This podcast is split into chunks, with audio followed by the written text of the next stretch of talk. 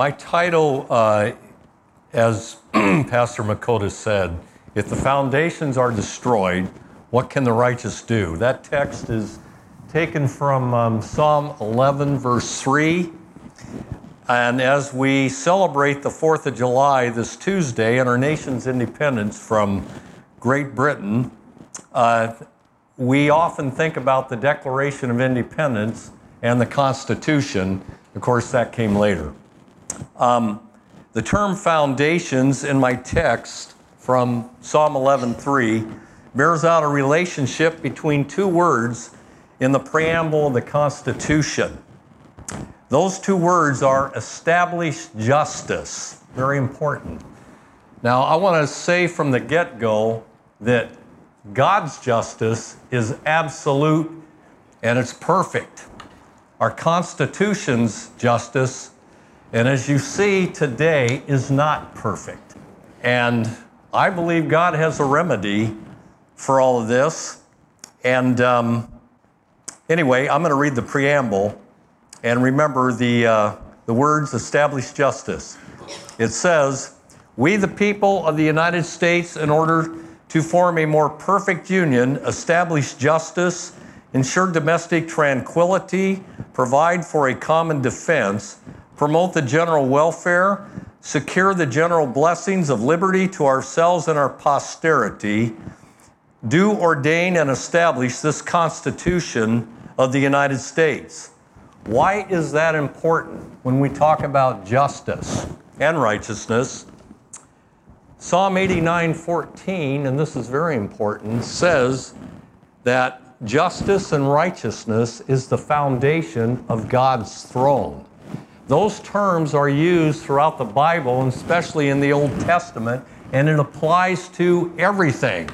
Everything, as we're going to see as we go, but I will limit it because of time to some specific things, because it is a broad subject, and I would say that it is vitally important for all of us to know your Bible and to understand these terms because they are foundation foundational and they are dear to God's heart and everything flows from there. God's mercy and love flows from there and everything in between. So, how do we recover this? Let's look at Psalm 11, 1 through 3, where uh, the title of my message is found. In the Lord I put my trust. How can you say to my soul, Flee as a bird to your mountain? For look, they're wicked bend their bow, they make ready their arrow on the string, that they may shoot secretly at the upright in heart. If the foundations are destroyed, what can the righteous do. Uh, the context here is that under King Saul, law and order has collapsed, and David has become public enemy number one because he is a threat to Saul and his kingdom. He knows that David will become king one day because Saul has been rejected for, uh, by God for disobedience. David is on Saul's radar constantly and seems to be one step away from being destroyed. Much like today, law and order is breaking down and justice seems to be fleeing. Christians more and more are becoming enemies of the state. The image of God is being destroyed by rampant divorce in the church and the nation social justice, critical race theory, LGBTQ, which stands for lesbian, gay, bisexual, transgender, and queer. I just call it the alphabet. That's my cold word. Anyway, um, all of these are rooted in secular humanism. This is why Christians, especially, are a threat to the government. Why? Because the government and secular humanism is rooted in the state and man being God. The answer to this threat is found in verses 4 through 6. The Lord is in his holy temple, the Lord's throne is in heaven. God is still worthy to be praised and worshiped. He still is ruling from the throne where righteousness and justice are its foundation. verses 4b through 5. His eyes behold, his eyelids test the sons of men. The Lord tests the righteous, but the wicked and the one who loves violence his soul hates. Everyone is being tested, including the righteous, to see who will be loyal and just in the midst of injustice. That's a challenge if you haven't noticed. You ever feel like yelling at the TV? no, nobody can relate, relate to that. Um, yeah, so uh, these things uh, are, are, are challenging us and have been, especially in the last three years. Jesus loved his enemies, but he warned them that if they didn't repent, judgment was coming. Okay, verse 6 And upon the wicked he will rain coals, fire, and brimstone, and a burning wind shall be the portion of their cup. And he's quoting there from uh, Genesis 19:4, and uh, that says 1924, excuse me. Then the Lord rained brimstone and fire on Sodom and Gomorrah from the Lord out of heaven. So that's what the imagery there is, is depicting.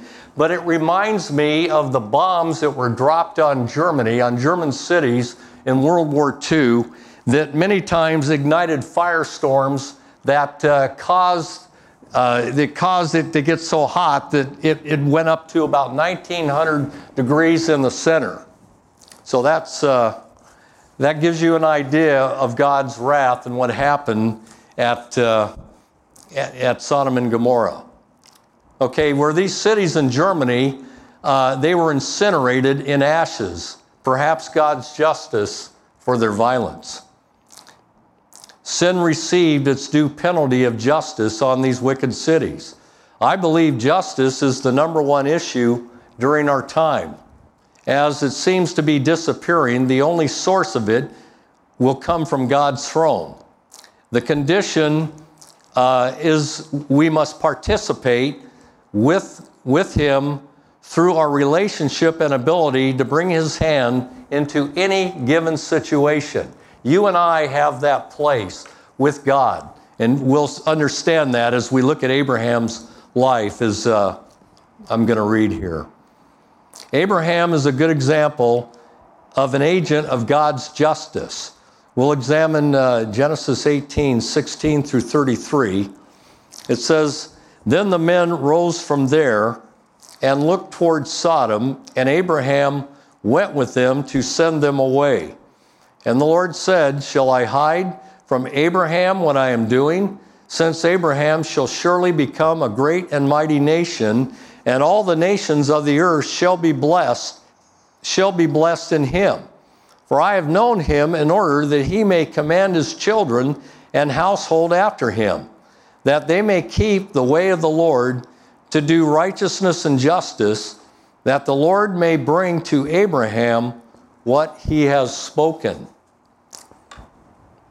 What stands out in that passage is righteousness and justice. Why it's important is because God was looking at that, engaging Abraham's behavior and way by how he was conducting his affairs, teaching his household and his children in the ways of righteousness and justice. And that designated him to become a great and mighty nation and the father of many nations. So we see righteousness and justice covers the gamut of everything from the individual to our children and all the way to our nation, our government, everything. Why? Because the kingdom of God, that is the foundation of Jesus. That's the foundation of his throne. And when we say prayers like, Your kingdom come, your will be done on earth as it is in heaven, we have to keep things like that in mind. So it is so important what we are teaching our children in this day and age amid the challenges we see that are happening and tearing our nation apart. I'm glad to see there are some things going on uh, that give me, give me hope and give me pause besides my relationship with the Lord. When I look at things like the Supreme Court and its uh, ruling reversing uh, affirmative action, which is nothing but discrimination in reverse. So you don't you don't solve the problem of discrimination by discriminating more. And that's what has gone on. And these things should never be because they are a threat to our foundations. Okay? So righteousness and justice stands out. And it's the first place uh, in the Bible that it's mentioned. And somebody said that when a certain term is used for the first time, pay attention.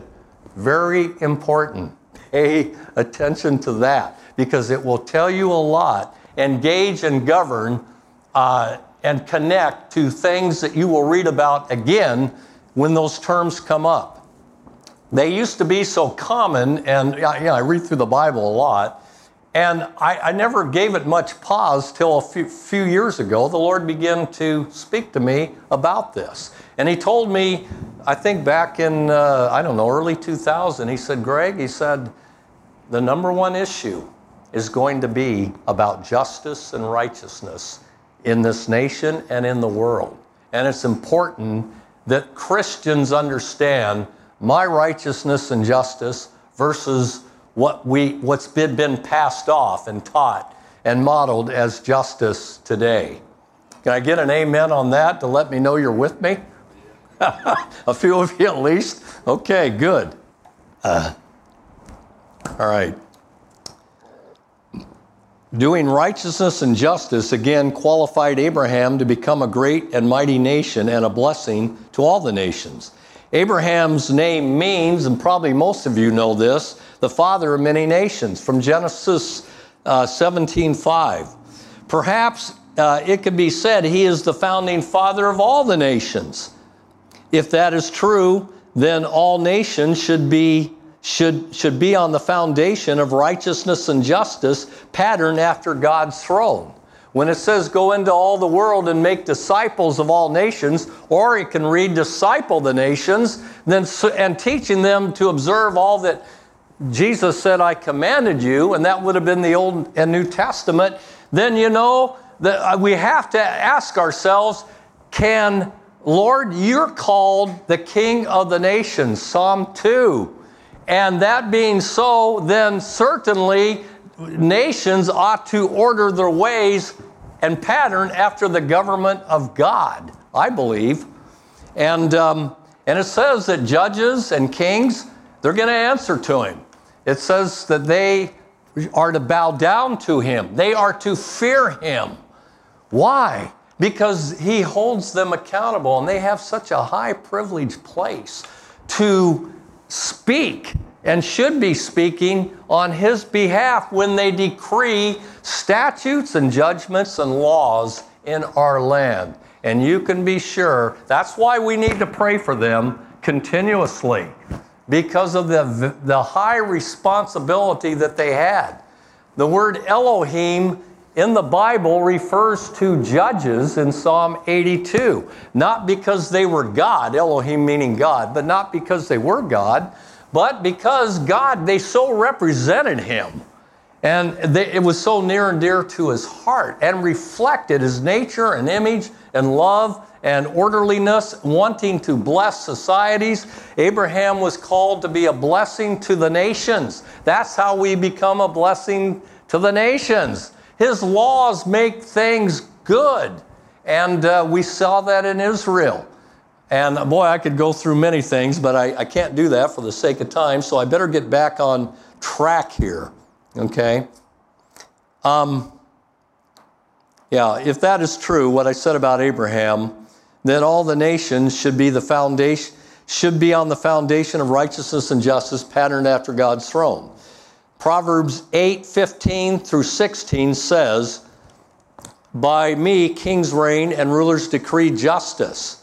By me, princes rule, and nobles, all the judges of the earth.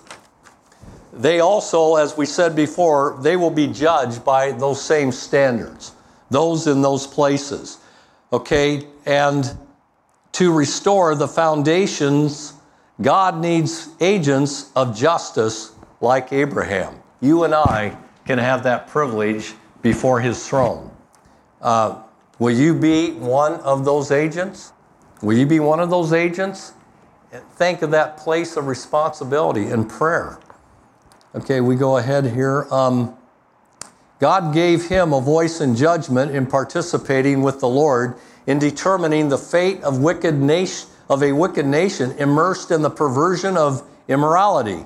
And uh, I'm going to read, go on and read verses 20 through 23. And the Lord said, Because the outcry against Sodom and Gomorrah is great, and because their sin is very grave, I will go down now and see whether they have done altogether according to the outcry that has come to me, and if not, I will know. Then the men turned away from there and went towards Sodom. But Abraham stood before the Lord.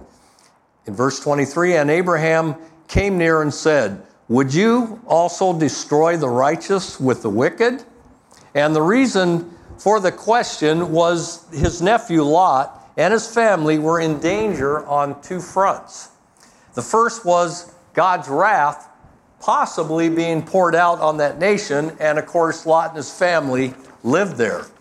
The second danger was Lot's house was surrounded by all the people of Sodom intending to rape the two angels and Lot.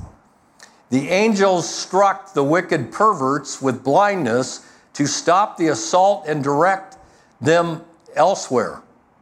This is why Abraham asked the question in verse 23. I believe Abraham acted as an agent of justice in sparing Lot and two, his two daughters from God's wrath and harm by the wicked Sodomites. In verses 24 through 33, and I'm not going to, for time, not going to read them, but I am going to comment, make a few comments.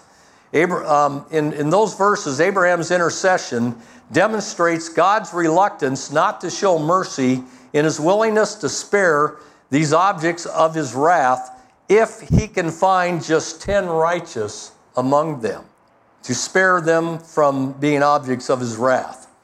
The negotiation, the, the negotiating went from 50 all the way down to 10.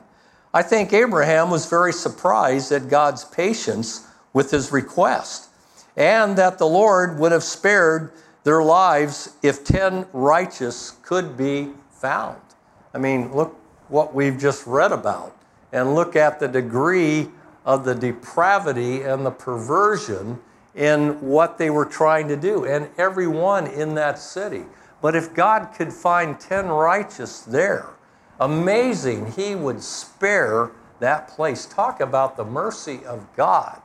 Some, somebody said that the Old Testament is uh, God had, had, a, had a temper tantrum, and in the New Testament, He got saved. That's a joke.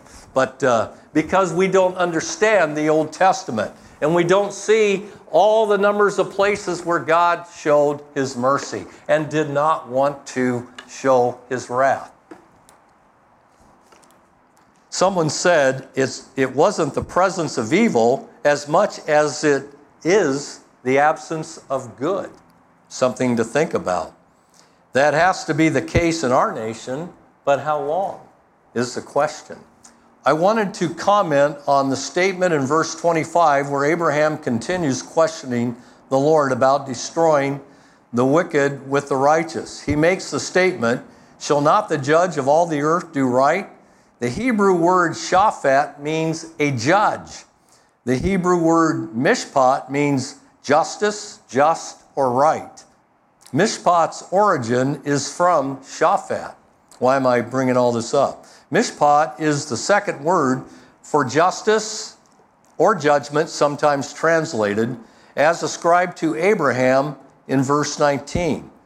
The implication is, as I said before, Abraham was given a voice in judgment concerning Sodom and Gomorrah because his foundation was aligned with God, the judge of the whole earth. How did, the, how did righteousness and justice characterize Abraham's life? They, they did in two areas, and that's worship and his conduct. If worship, in worship, Abraham built altars to bring the difficult, his difficulties to God. His greatest test was sacrificing his son Isaac, his promised heir, when he offered him in worship to the Lord. Genesis 22. The test proved Abraham's love for God above his greatest earthly possession that could have been forfeited, that could have forfeited his inheritance had God not stopped his hand from slaying his only son. And of course, the big difference is God didn't stop his hand on his only begotten son, but he, he experienced everything that we should have, and even more. And that's his love. And that's something to think about really clear. If, especially if you don't have a relationship with him, or perhaps you're not walking in that place with him that you need to be. These are sobering times. Okay, in verse 18, after he does that and God stops him, in verse 18, he tells Abraham, In your seed all the nations of the earth shall be blessed because you obeyed my voice. The second area had to do with Abraham's ethics and conduct. In Genesis 26, 1 and 2, paraphrase, God tells Isaac to stay in the land and not go to Egypt like his father Abraham did during a previous famine, because God would supply in the famine. In verses 3 through 5, the Lord repeats the Abrahamic covenant to Isaac. In your seed, all the nations of the earth shall be blessed. Because Abraham obeyed my voice, he kept my charge, my commandments, my statutes, and my law. And those things are the components of righteousness and justice. When we to understand the full broad connection or definition of that, then we need to think in terms like this. And you know, Moses told the people of Israel, the nations around you are going to say, What God is there like your God that you can access anytime and He will answer? And He will come and He will change impossible situations. And they will say, What nation has the kinds of laws your nation has? And you know, that's exactly what happened when they came to um, when they came to Solomon, the Queen of Sheba. All the kings of the earth came to hear his wisdom, to see his splendor, to see his glory. Why? Because the uh, the Queen of Sheba said, the, God chose you because you do righteousness and justice. Because they did that, there was a holy quality, there was a blessing, there was prosperity, there was a standard of living, there was magnificence that all the nations saw that had its God's stamp and approval and his glory and his hand upon. The United States at one time was like that. The Ten Commandments were in more state uh, houses across this nation than probably many churches. So we need to revisit. Uh, we need to revisit our history again. We need to teach it to our children because these were the things that made us great at one time, and then it began to erode. Abraham surely modeled righteousness and justice to his children and household that qualified him to be an agent of justice for God. What about you and me? Do you only worship on Sundays? What about the rest of the week? Even throughout the day, God wants our worship to become a way of life. How are you treating those in your home, at work, at school, in the marketplace, at church? God wants our ethics to match our worship. And uh, the problem was in Israel, many times they did not match. And that's why the prophets were always having to go to them. And God's saying, Look, I'm tired of your festivals. I'm tired of your songs. I'm tired of uh, your sacrifices. This is what you need to do. You need to begin to treat one another in my image and the way that I treat you because that is what I have commanded and that expresses and shows who I am, who my character is. And my blessing will be seen on you if you will do these things. And our worship can become that way too if our character is not matching. In these times, church, it is so, it is so important that we get this and that we are really taking stock of ourselves. and allowing God to search you and me so that we will be able to stand whatever tests come because we don't know what's ahead. COVID threw us for a loop, and it was a difficult time for many, but you know, God many times will send things to see what we'll do too. Because if we don't learn and take these things seriously, I'm not, I'm not, I'm not, I'm not accusing anybody here, please. I'm speaking in generalities to the church and to myself, okay? But these are the things that are vitally important if you and I are to see the foundations of our nation once again restored. After all that, I got to take a breath. okay. So I've observed in my 50 years as a Christian calls for repentance for our nation centered around Second Chronicles 7:14, if my people. But why so little change? You know? I have to say in 50 years I've seen it get worse and worse, you know? Unless your eschatology uh, dictates that to you that, you know, well, it's supposed to, isn't it?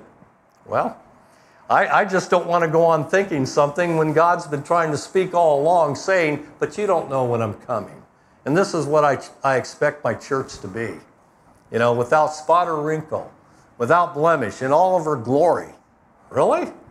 Well, that's what it says till we all come to the full stature of a mature man, too. That's, that's the corporate body of Christ, folks. So, I'm revisiting a book called Calvary Road, and in it, the author talks about personal revival and hindrances to it. He lists things that many in the church do not think as sin, nor think that it's a big deal. Things that spring from self, such as self energy, self complacency in service, self pity in trials or difficulties, self seeking in business or Christian work, self indulgence in one's spare time, sense sensitiveness, touchiness, resentment, and the idolatry of opinionation. Ouch. You know, sometimes, and, and Christians too, I don't care what you, I'm just not changing what I believe. And sometimes God can't change us because we refuse to listen to Him. Or we think this is the way we've always done it. And the Lord's saying, look, in these times, you can't do things the same way. It's like he told Joshua, You've never passed this way before, and you're facing giants. And, church, if we haven't seen it by now, then you're not. I don't know what's going to take to wake, wake you up, to wake me up. Okay, um, yeah, if we do not recognize these as sin and repent of them quickly, then we hinder our relationship with God and His people. We also lose our effectiveness in being an agent of God's justice. Sometimes our repentance may require us to go to those who we have offended or who have offended us. I've been learning to be a quick repenter over the years. I've had to be broken of a lot of pride and image along the way. sometimes it's not too nice, but you know, it is needed. And I got to tell you, when, when you feel lousy, when you feel, ah, you know, and yet God then begins to change you. A joy comes. A joy comes to your life. And you're going, man, I never thought I would see daylight ever again. Been through a few of those, and I suspect some of you, maybe many of you have, you know. Psalm 99, 4 and 5 says, show us, shows us the connection with worship and righteousness and justice. the king's strength loves justice. You have established equity. You have executed justice and righteousness in Jacob. Even the Lord our God, exalt the Lord our God and worship at his footstool. When justice and righteousness is established from God's throne on our gatherings, then our worship will bring down the strongholds of our enemies. That's what it means. Our enemies become a footstool.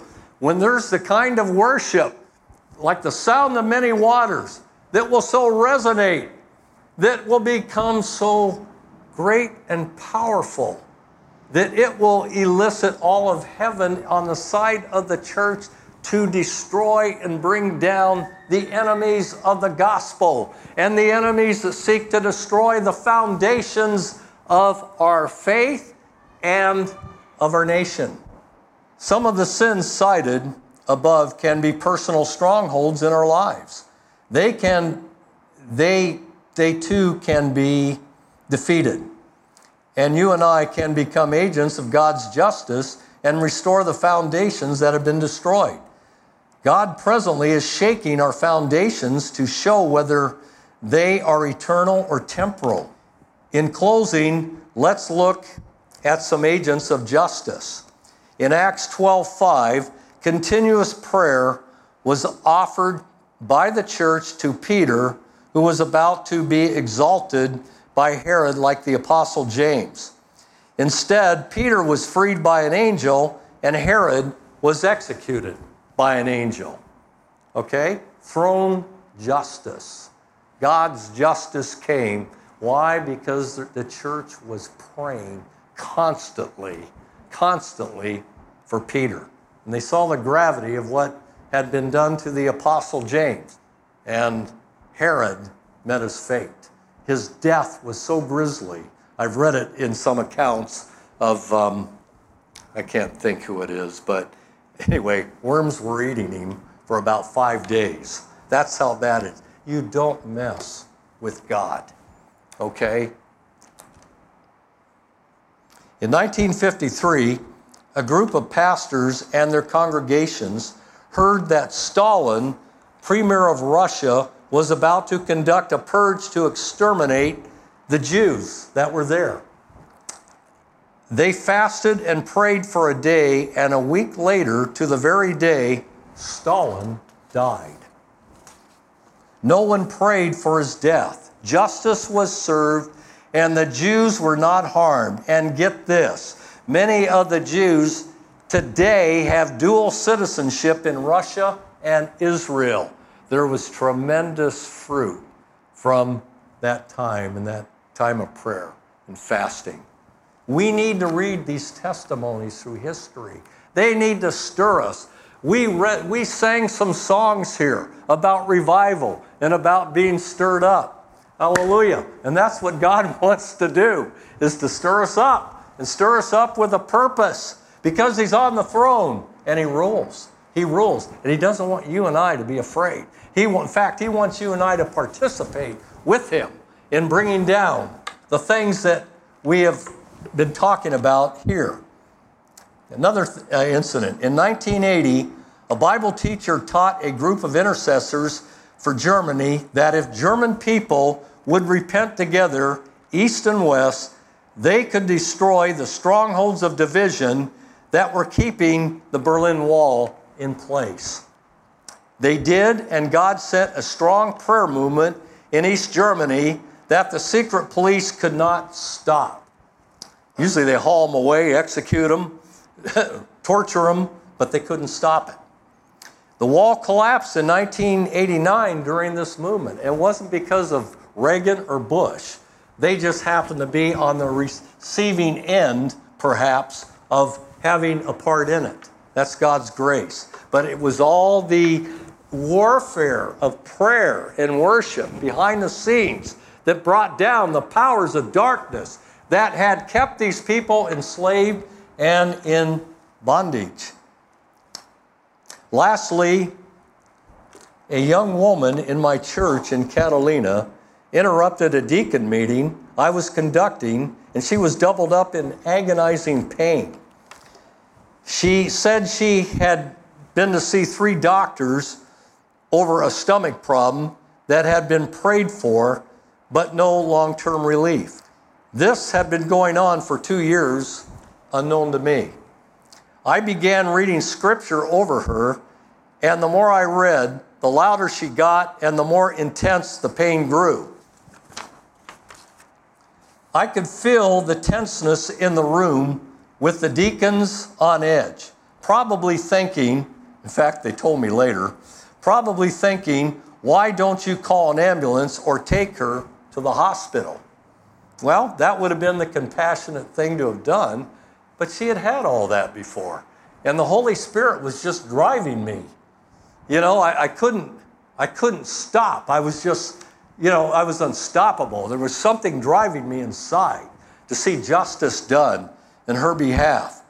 And in the middle of it all, I recognized the loudness of her screams crying out, Pain, pain, no, it's not working. And I knew that to be a demon. I could hear the Lord saying, That's the name of the Spirit crying pain. I sensed boldness and authority rise up, and I casted the demon out of her, and instantly she was healed. She needed justice, not human compassion. Uh, otherwise, I mean, in the natural, I'd done the same thing. I prayed for her. That's not helping. I'd take her to the hospital or call for an ambulance. But the Holy Spirit was in this, and He wanted justice to be done. So it was an honor to be an agent of justice and bringing a solution to my dear sister's problem that until then yielded no solution. There are many more testimonies that could be shared about impossible situations like our nation and the world we are facing today.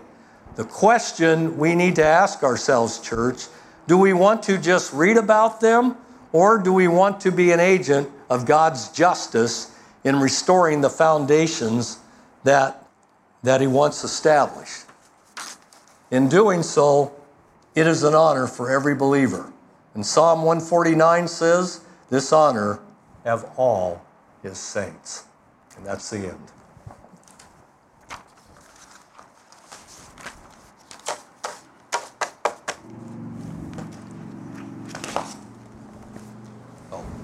I'm going to pray. We bow your heads, please. Father in heaven, you're a good God. You're a loving God. But you're a just God too, Lord. And there are things that make you angry. And Lord, you're so jealous for each of us. And I pray, Lord, whatever is needed today, I pray for comfort for everyone that needs comfort to be lifted up, to be encouraged to be given hope. God, to know that we can be candidates like Abraham and about those that we've read about. Every one of us are eligible. And that intercessors are not a certain class of people, but they are everybody. Sometimes we think, well, you have a gift to pray, and that's not me. Well, no, you learn. You learn to pray by praying. You learn in small groups. You learn at home. You learn with an individual. That's how you learn to pray.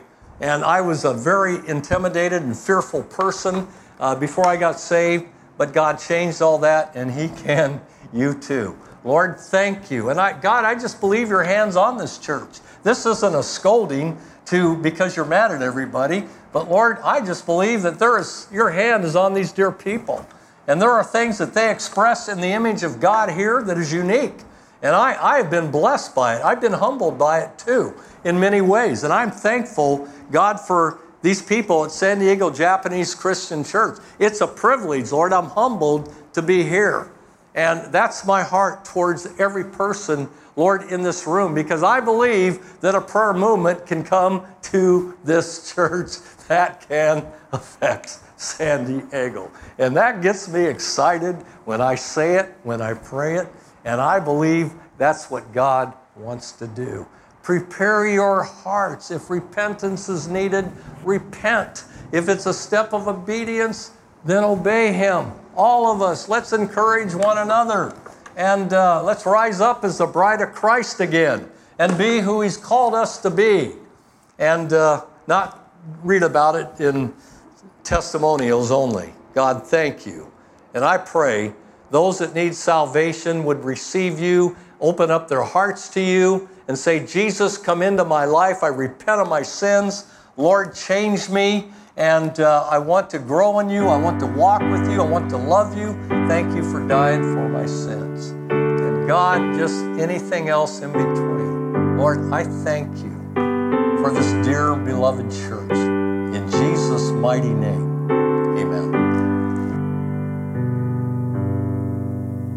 amen.